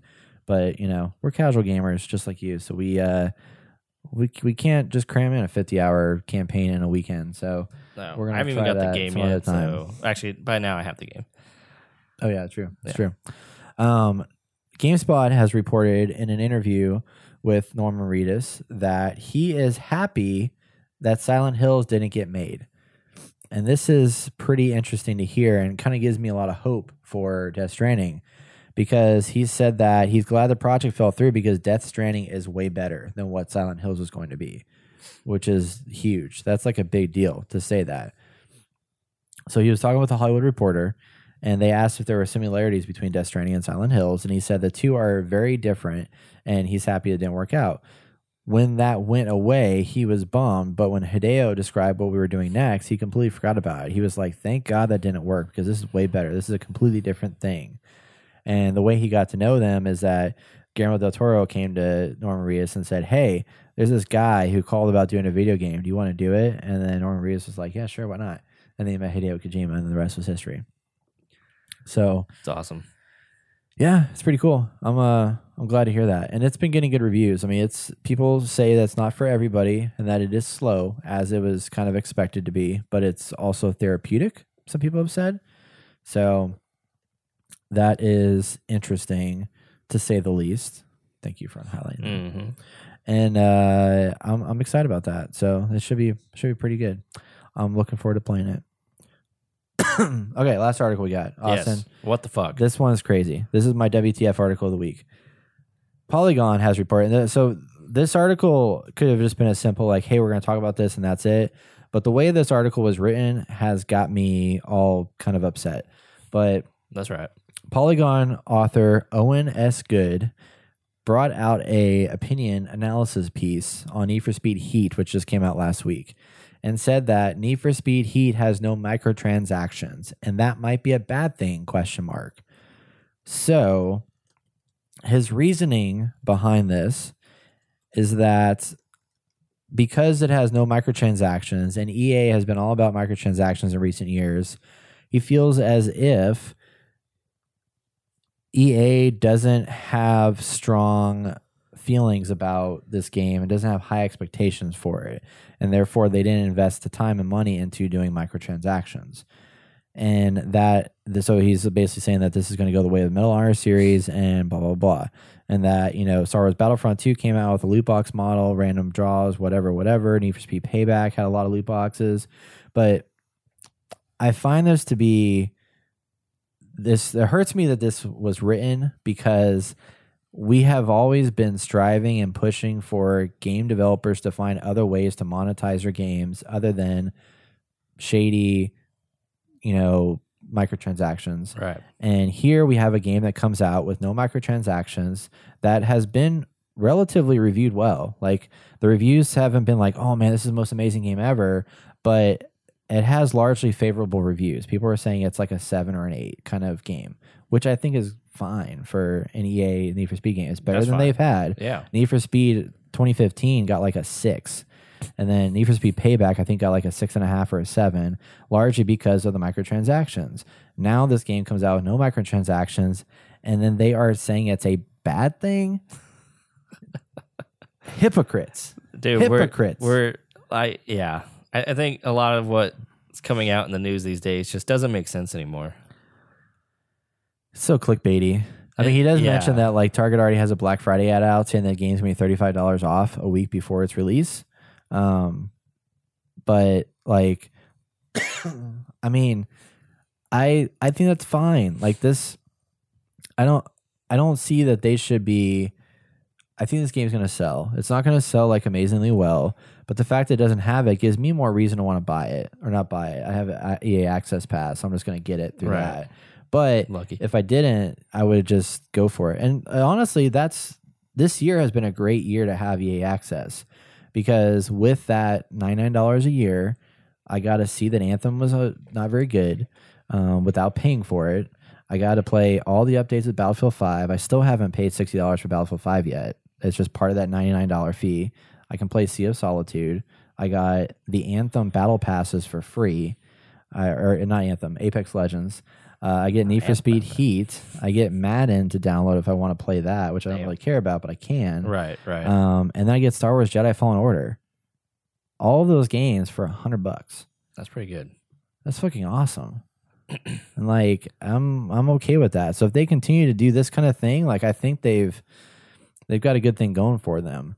And you know, next year they may only have two games that come out, but I'm still probably going to keep that $99 subscription alive because of the fact that I got so much value out of it this year and there might be one or two things that come out next year that I'm excited about. So they'll I think the money works out, but I'm hoping that they I would be happy if they went the way of these subscription-y things that gives you access to like a library as opposed to you have to buy every single game and get all these stupid microtransaction deals because I'm still loving Apple Arcade and I'm playing the heck out of that and it's Nice. four ninety nine a month and it's good and it's got no bullshit. It's great, but I'm excited for Need, for Speed Heat. I think it's gonna be good. Um, not great, but I think it'll be a fun game just to kind of power through a little bit and play every once in a while. And um, I can get on PC. Uh, we've come full circle. Yeah. We don't want any microtransactions. Oh wait, yes we do. Yeah, Shills, you're shilling. Yeah, my, my my problem with this is that now we've been conditioned to expect it for a game to be good, and that is a problem That is a huge that problem. we have been concerned with for a while. Well, I've never seen it pitched that way, Yeah. but now that's how he's pitching is that a game is only good if a company is investing money to put microtransactions into it. yes. I'm like, Yes. are you shitting me right now? Yeah. So Oh, you're yeah. saying Jedi Fallen Order is going to be a hot pile of garbage? Is basically what he's saying. basically? But he's not writing that article. I don't know. It's just it's He might. crazy. Yeah, he might, honestly. Yeah. I mean, for us it's like we're excited when we don't hear microtransactions in it. Yes. And now there's articles coming out there saying, "Oh man, there's no microtransactions." This and bunch this this could. I mean, obviously you should take everything with of salt and develop your own opinion and blah blah blah blah blah. But you know, this could change the narrative in the wrong direction. You know, Yep. because whatever like a developer sees, it's like, oh shit. Well, we better start putting more loot boxes in these games. God dang it!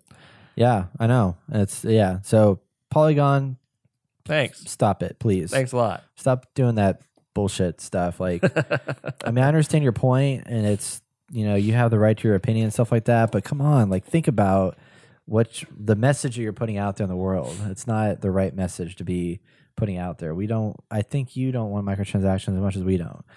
So don't say that. Anyway, that's all I got. If you guys want to watch this in video format, check out our YouTube channel at youtube.com slash the inner gamer and subscribe and bang that bell to get the videos as they launch. And make sure you tell your friends about it because uh, they might be interested in it as well. You know, it's pretty cool. Stay tuned. We'll be right back for our discussion topic, everybody. You're listening to The Inner Gamer.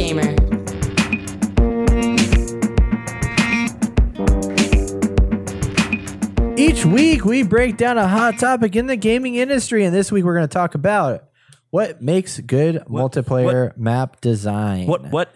What? What? What? what- What? What? What? What? What? What? What? What in the multiplayer what, butt? Uh, uh, yep. You go too far. yeah, a little bit. Okay. a little bit. It's fine. It's, it's totally fine. It's totally good. All right, multiplayer design. We're gonna talk about multiplayer map design for a little bit. Mainly, this is a discussion that's based off of our recent comparison and contrast between Call of Duty Modern Warfare that just came out and Battlefield 5 that just released Pacific Theater maps that we talked about earlier in this podcast Yeah. if you've been listening closely. Uh, this time, we want to talk a little bit about the map design here because if you look at Battlefield 5, we talked about how excited we were with the gameplay and the random encounters and just the moment to moment combat that is so uh, invigorating and visceral. And whereas in Modern Warfare, we have lauded it recently that it's good. It's really good. The game is great. Multiplayer is solid. There's a lot of good things happening here. But as the game has been out longer, there's been more and more talks about this is a haven for spawn camping, camping in general. Yep. And there's a lot of issues with just unfair like where the hell that guy shoot me from? Like I feel like spawn points are jacked up. There's issues with the map layout, the placements of choke points, different things of that nature that just seem to cause issues now that we've had more time in the game.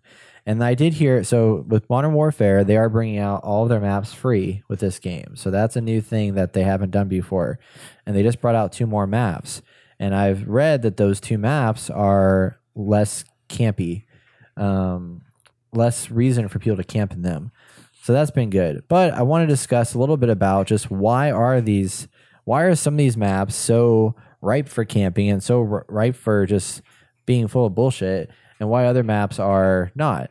And look at specifically Battlefield 5 and Call of Duty, which are different games, but Mm-hmm. You can look at Ground War as a good example, baseline for these two different types of things, and what makes them good and bad.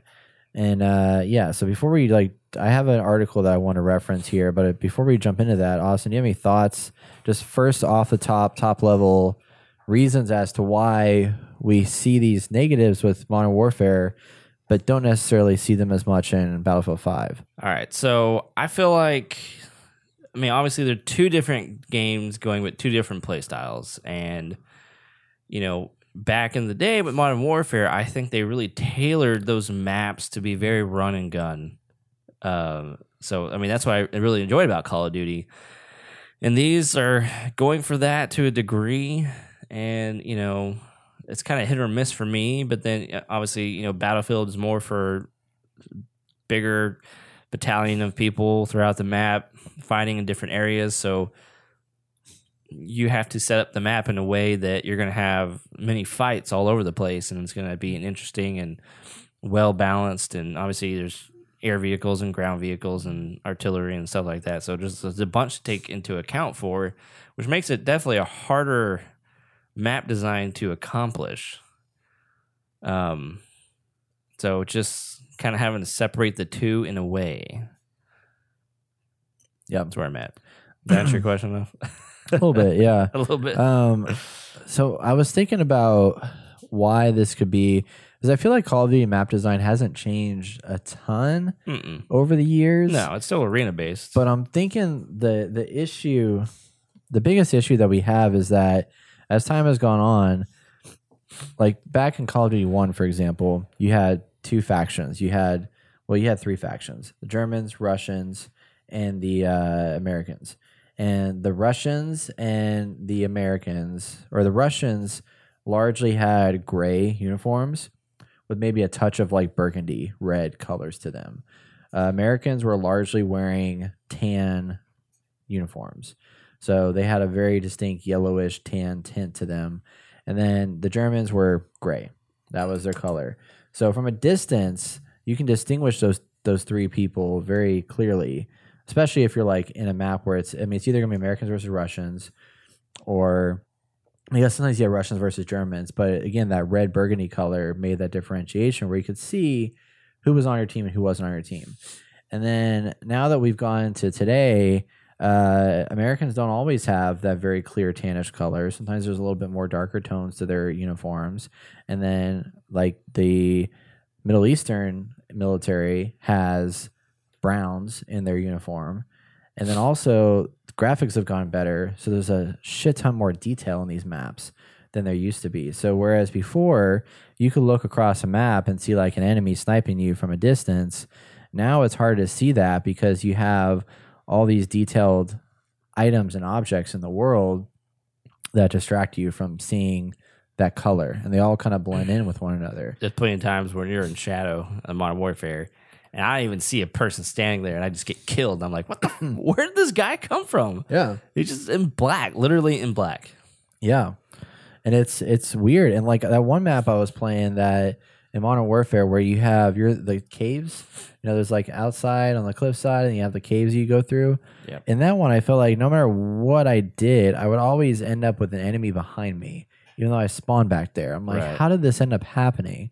And I think a lot of it has to do so one of the things I want to talk about was there's this article I found online from a website called 80 Level, and it uh-huh. was eight secrets of great multiplayer maps from Ben Burkhart. And Ben Burkhart worked on this. This article was written like back in 2015, so it's an older article, but I think there's still a lot of relevance here to what he talked about. And he worked on um, Unreal Tournament maps. He worked on Brother in Arms uh, game maps and things of that nature. And in here, he dives into some of the things that make a good map. One of which is flow. So flow is above and beyond the most important thing in a multiplayer map. While the other things have on the list have a possibility of not breaking the map, have done poorly, whatever, whatever. But if your flow is bad, then a whole game falls apart. The other thing is item placement. So if most of the things on this map on this list, the item placement in a map can make or break your layout. Vertical spaces. So any good deathmatch level will have multiple floors and stor- stories. Having several overlapping floors makes the gameplay more interesting and exciting. Spawn points. Spawn points should never be obvious to other players, so that or be marked visually to allow players to camp or spawn kill players. So level designers should place a minimum of two to three times more spawn points throughout the level than the player count is designed for. Um, and then the use of sound. So that's an overlooked feature, but they said that having sound cues to trigger specific spots in a level when a player runs over them. So, you know, metal versus dirt versus whatever. And the visual clarity. So making sure that the game is clear and the frame rate is high and not overly decorating your map. Gameplay mechanics and then size. So those are all factors that he thinks can contribute to a good or a bad map design. Um, and I think a lot of these like play into Call of Duty. Visual fidelity and then also the map layout. Um, the spawn points I think is a big one that causes a lot of problems with this this game overall. So, what do you think about some of these? I mean, it's just hard. I mean, yeah, it takes a bunch of things to make a perfect map, and definitely depending on what game you're making is going to determine a lot of those things. But I just, I, I couldn't believe being uh, like, I wouldn't want to be the person trying to make the perfect map, you know, because there's just so much that goes into it. And you know, when I'm playing these maps, you just kind of looking at some of the areas, like yeah, the one with the um, with the cave in it is interesting. You know, they're trying to do like an outside inside thing, and it's more long than it is like square or circular or whatever, where it's like usually a typical arena style map. And I think having to balance that with, you know, I think originally, uh, you know, Modern Warfare one and two, you had that kind of square map to mo- mostly, and you could run around it and kill people. Even in Bla- Black Ops Two, I think is the one we played, right? One we got really into. Uh, might have been Black Ops One. I don't remember if I got into Black Ops Two that much. It was the one where you went back in Vietnam War and stuff. I think it was Black Ops One. Okay. Was? Black Ops Two did it as well, but Okay. Anyway, so like I just know those maps are more of like you know you just run and gun and run around this like there's this ring that you follow and you can go through the middle a few times and you know it was mostly open and you can go in any direction really and you know encounter somebody but I felt like there was a flow to the map like how you should play it and if you followed that flow you know nine times out of ten you're gonna you're gonna win yeah, because you can get the advantage on somebody. And I think these maps aren't like that. They're very different. And maybe they're trying to go for a different style of play, but you know, I guess some of the you know, I- me being a veteran of Call of Duty is kind of it's, it's kind of weird for most of these maps. yeah. I, th- I think the biggest thing with this new Call of Duty Modern Warfare is that spawn spawn areas change significantly as you're playing the game. You you can invade an enemy's spawn point, and then all of a sudden they start spawning from where you used to spawn, and then it shifts the map around.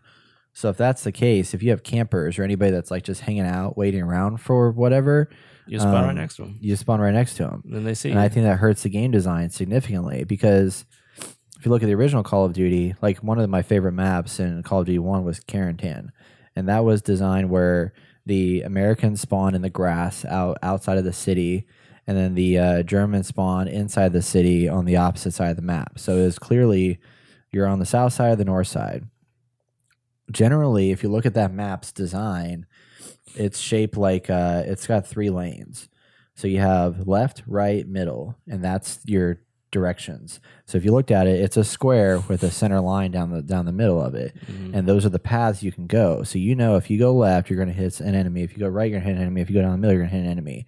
But they added in some of these features that this uh, Ben Burkhart talked about with like verticality and then different varying spawn placement. So like you may have always spawned on that south side as an American, but you may not have spawned right dead center. You may have spawned on the right side, the left side, a little bit further to the front. So you had an unpredictable spawn point, but you're still on that side. Mhm. So camping could exist, but they didn't know exactly where you're going to come in at. And then you always had a flow one direction in that game. It was varied in the lanes that you went down, but it was still directionally going that that way. And I think Modern Warfare has done a bad job of not having that. Like they have lanes in certain maps, Right. but then, like, take uh, Piccadilly Circus, for example, that map. That map has a design issue, a design flaw in that when you spawn in, you because everything looks similar, you kind of lose your bearings as to where you are, especially when you switch sides. Like you spawn in, and the center of the map is where all the detail is, where all the buses are. And I'm like trying to think of how do I call out to my teammates, like, oh, hey, they're over here. And there's a few iconic little things, like there's a little, uh, there's a mall or that that clothing store you can go into, or there's that scaffolding on that one side of the map. But generally, you can't really describe to somebody, oh, they're over in the bombed out building or they're over in this place. Like there's not a lot, and they do have names up at the top of the screen for what the map areas are called. But even that, there's not enough visual detail in that map to differentiate the sides. Mhm. And then the sides change. So then you lose your bearings onto like where are you geographically in this map Right.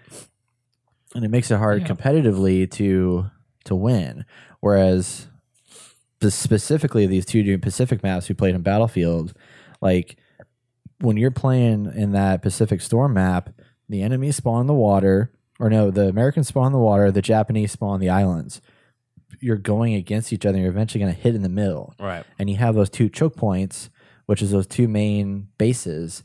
That that's where the central location of combat will take place. I think it's. C and D as like the middle point. Yeah, I think one was. Well, it depends on what what round Yeah, we're playing. Yeah, Yeah. like if you're yeah. playing like conquest, or if you're playing that one where it's like tug of war, it's like A and B. But if you're playing not, if you're playing the one that was Oh yeah. conquest, yeah, Yeah. I think that was conquest. C and D. But you had then different maps that were or different co- points that were off that, but the main choke points were there, and you knew that the enemies were going to come from that one side, and you were going to come from this side and come in the middle. And so you kind of had an expectation of where your enemies would be, Mhm. so you can anticipate who you're looking for and visually see that.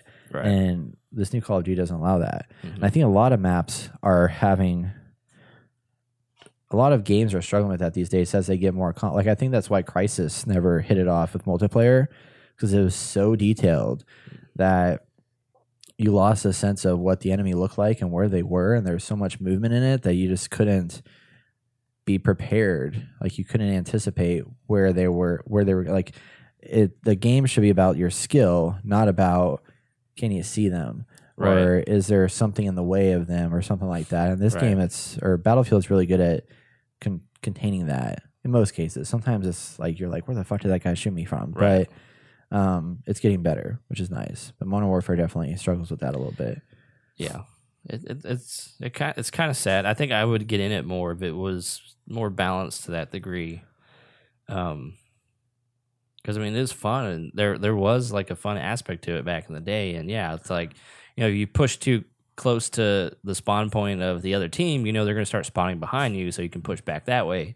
And there was always this kind of line drawn, you know, in the map where you know the enemies were going to be coming from because that's just how the spawns would you know happen and obviously it would shift depending on you know where the line was drawn and how spawns spawn points are placed but you know you could say i mean it sucked too because sometimes they would you know spawn in right next to you and it's just like shit yeah or yeah. you they spawn next to you or yeah or they'd be camping there and like Yeah. it wasn't that they spawned there it's just they've been sitting there the entire map and haven't moved right They've just been like picking people off as spawn they camping has rotate always through been an that. issue and um and Yeah. yeah. as you know the map more and understand the mechanics of spawning in i think that that's just bound to happen regardless i don't think there's Yeah. any way of like actually making that work because you know battlefield they do it too you push them so far back they can't get a foothold in anything yeah so you just kill them at the base But I think even that, like some of that, like I was talking about the the clear map design of,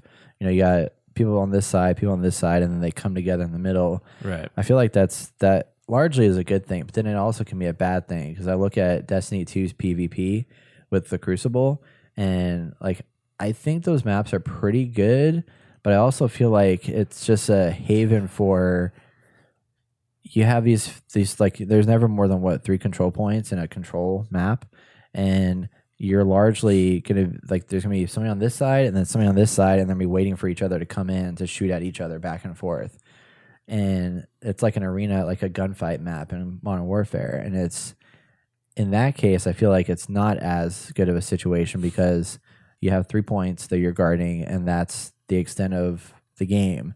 So, and you know predictably where they're going to be spawning at, and there's not much, there's no, there's not as much verticality in Destiny which is odd because you think there would be more, but there isn't. I mean, other than like two stories, there isn't a whole lot of diversity in that. i actually like them Yeah, I, I I don't know the map. I know the map I'm thinking of, but I don't know the name of the map. But it's got you know obviously a flag on each side, at the the closest to each everyone's spawn point, and then you got the one in the middle that it's kind of at a 90 degree angle, and it's in a circular thing. So there's two spots that are opened that you can get into, but then there's like more of a concaved back end that you can kind of hide in for okay. you know, so as people come in, you can kind of get the jump on them, but everyone's always looking back there because it's most likely Yeah. enemy there. But the way they have it set is, you know, then they got um, so you got that little circle area, and then you got an open area behind it, along with a tunnel that goes from each base.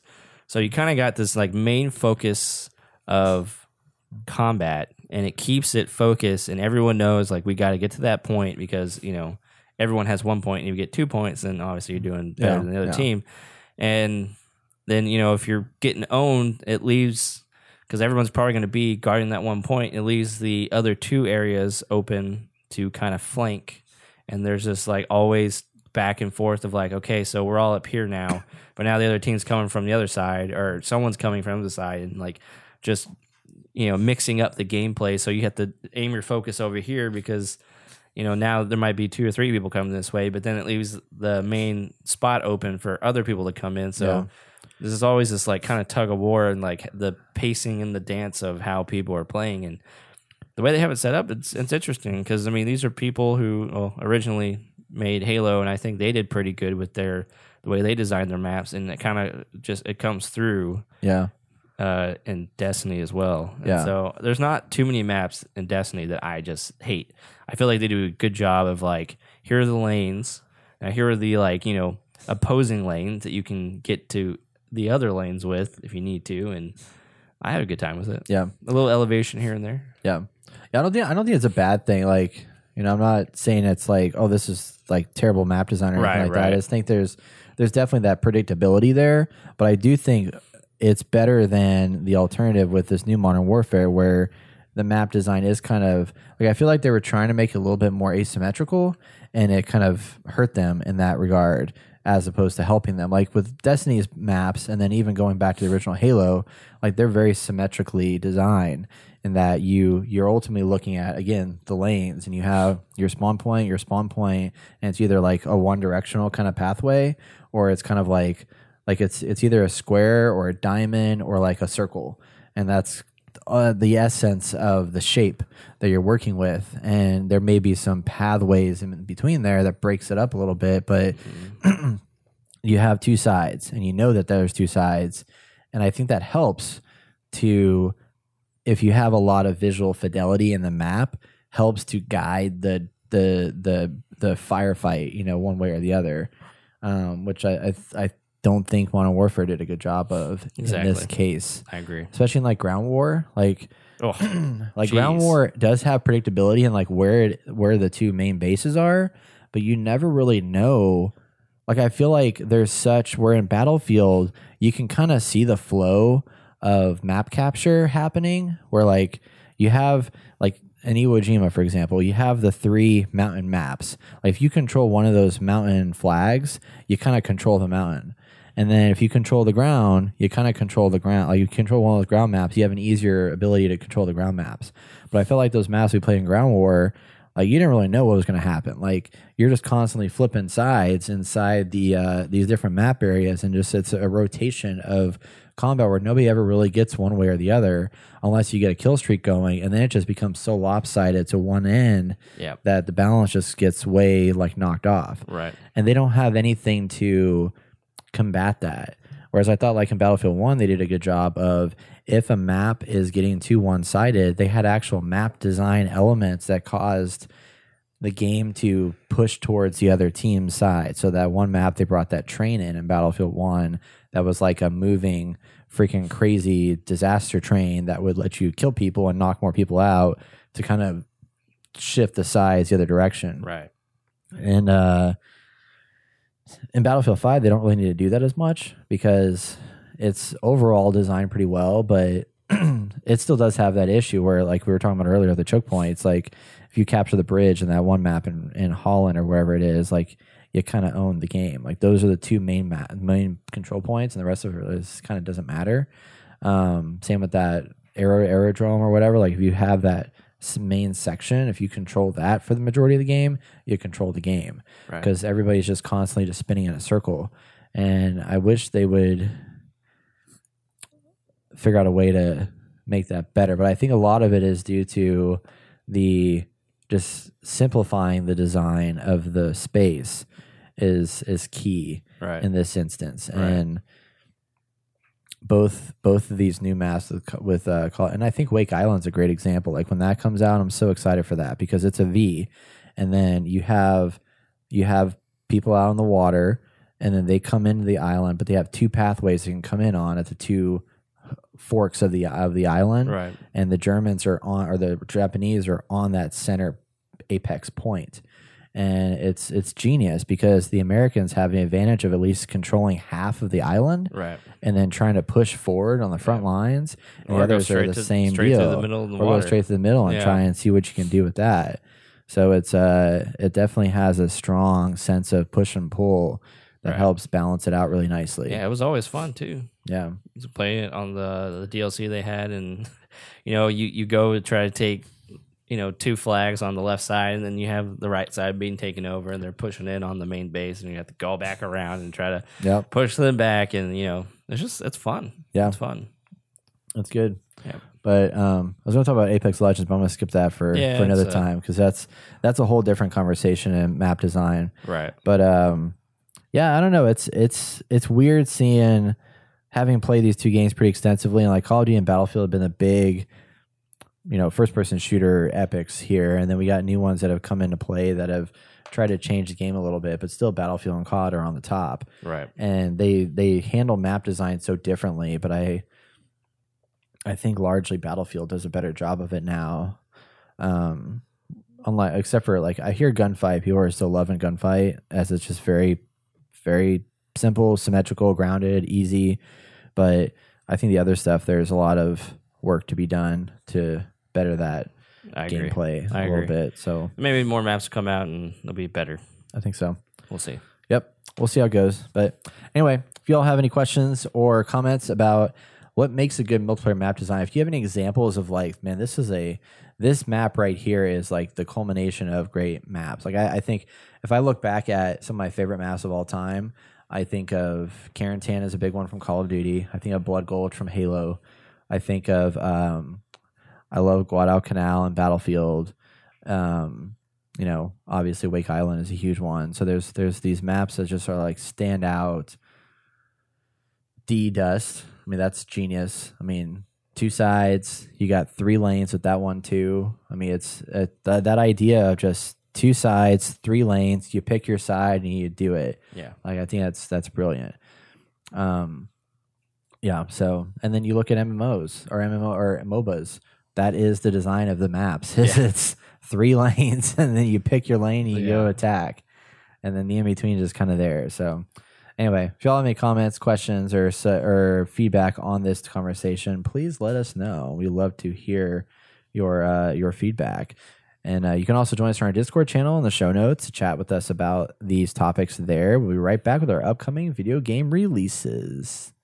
You're listening to The Inner Gamer.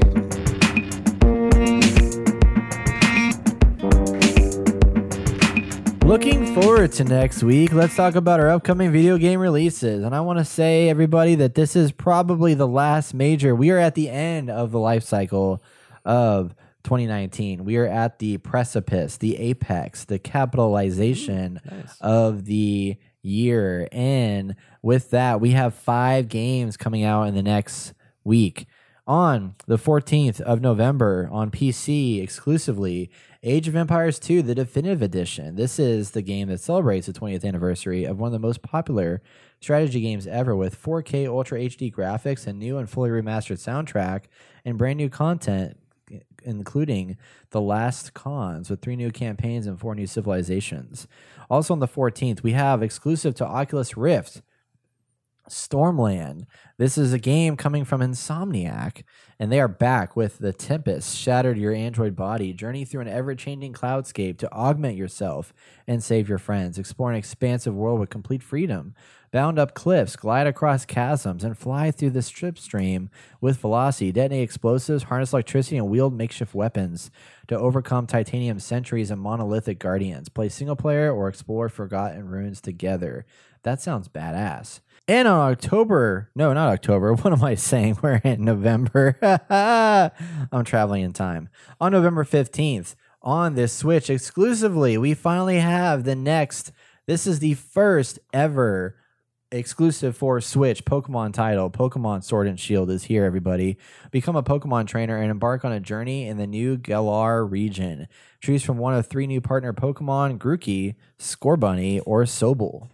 In this all new adventure, you'll encounter new and familiar Pokemon as you catch, battle, and trade Pokemon while exploring new areas and uncovering an all new story. And then also on the 15th, we have a game that I am extensively excited for and also nervous about, but mostly really excited for. On the PS4, Xbox One, and PC, we have Star Wars Jedi Fallen Order.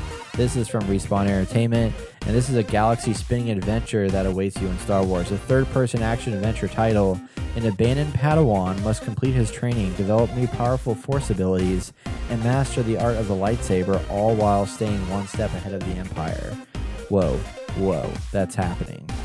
And then also on the 19th of November, we have Shenmue 3 for PS4 and PC. Shenmue 3 sees the eagerly anticipated continuation of the epic story driven saga. Take control of Ryo Hazuki, a teenage martial artist determined to unravel the mystery behind his father's murder and to exact revenge on the killer.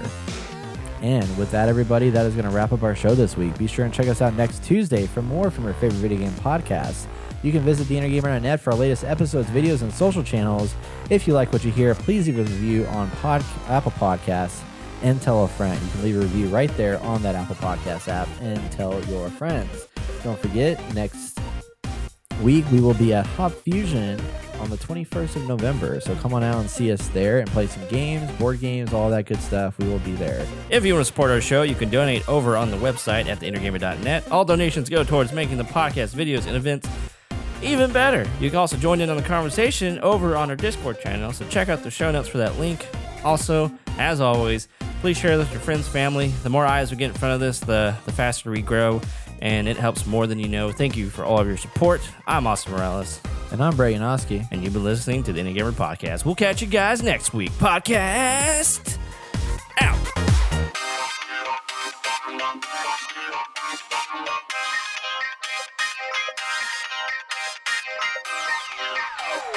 You like that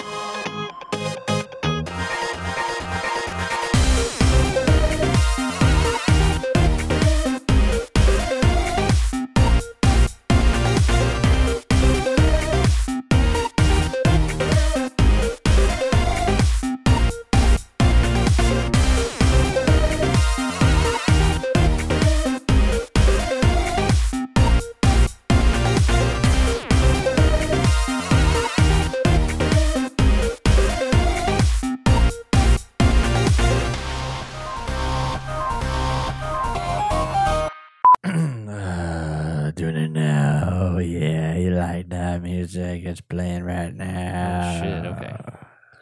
It's Halloween. I see that. Not anymore, but Okay. it's kind of still theming that way. Keep going. I Shut think, we, I think we can get a good 15 out of it. No, you shut up. Okay. Uh, shut your face, bro.